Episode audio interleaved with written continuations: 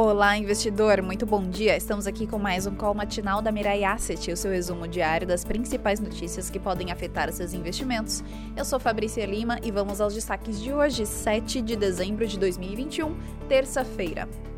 As bolsas de valores no exterior sinalizam a continuidade do bom humor entre os investidores e o movimento nessa manhã de terça-feira é de alta generalizada. Os motivos para essa abertura em alta uh, são sustentados pela divulgação de indicadores econômicos positivos divulgados na China, balança comercial, na zona do euro, PIB, além de, uh, de dados positivos na Alemanha. E para ajudar na melhora do humor, surgiram informações da área da saúde uh, da África do Sul de que até o momento estão sendo observados que os efeitos da contaminação da Omicron são leves, apesar de mostrar maior grau de contágio. Na agenda econômica de hoje, os destaques ficam com a balança comercial da China, de novembro. As importações registraram alta de 31,7% na base anualizada ficando muito acima do esperado pelos analistas, que eram de um aumento de 19,8%. E também o crescimento das exportações, que foi de 22%, surpreendeu a aposta de 16,1%. O superávit comercial atingiu 71,7 bilhões de dólares em novembro.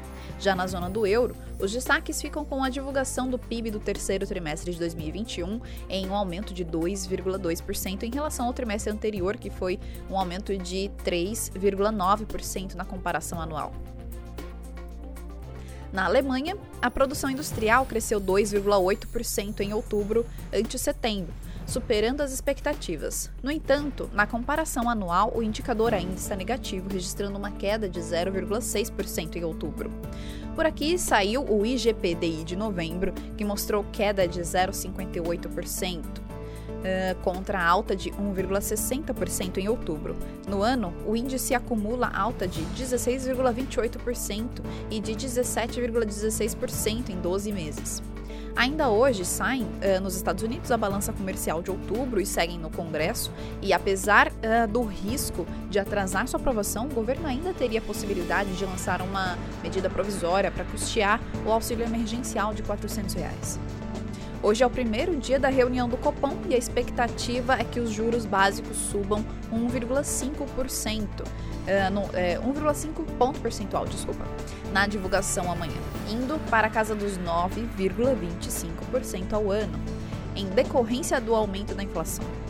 Nesse ambiente, aguardamos que o Ibovespa, né, os nossos analistas aguardam que o Ibovespa siga em mais um pregão de recuperação, influenciados pelas notícias positivas no exterior, assim como os preços das commodities, petróleo e minério de ferro em alta, que devem ajudar no desempenho das ações e siderurgia e mineração. O movimento observado ontem de caça às pechinchas deve continuar no pregão de hoje. Vamos agora às principais aberturas e commodities de hoje. Uh, o Ibovespa fechou ontem com um aumento de 1,70% a 106.858 pontos. O dólar com um aumento de 0,18% a R$ 5,69. Nasdaq com um aumento de 0,93% e a poupança acumulada no ano está de 2,48%.